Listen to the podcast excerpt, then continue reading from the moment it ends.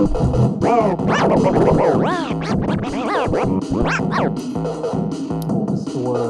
was like basically like a modem, like the beeps and the tones. How exactly was that possible?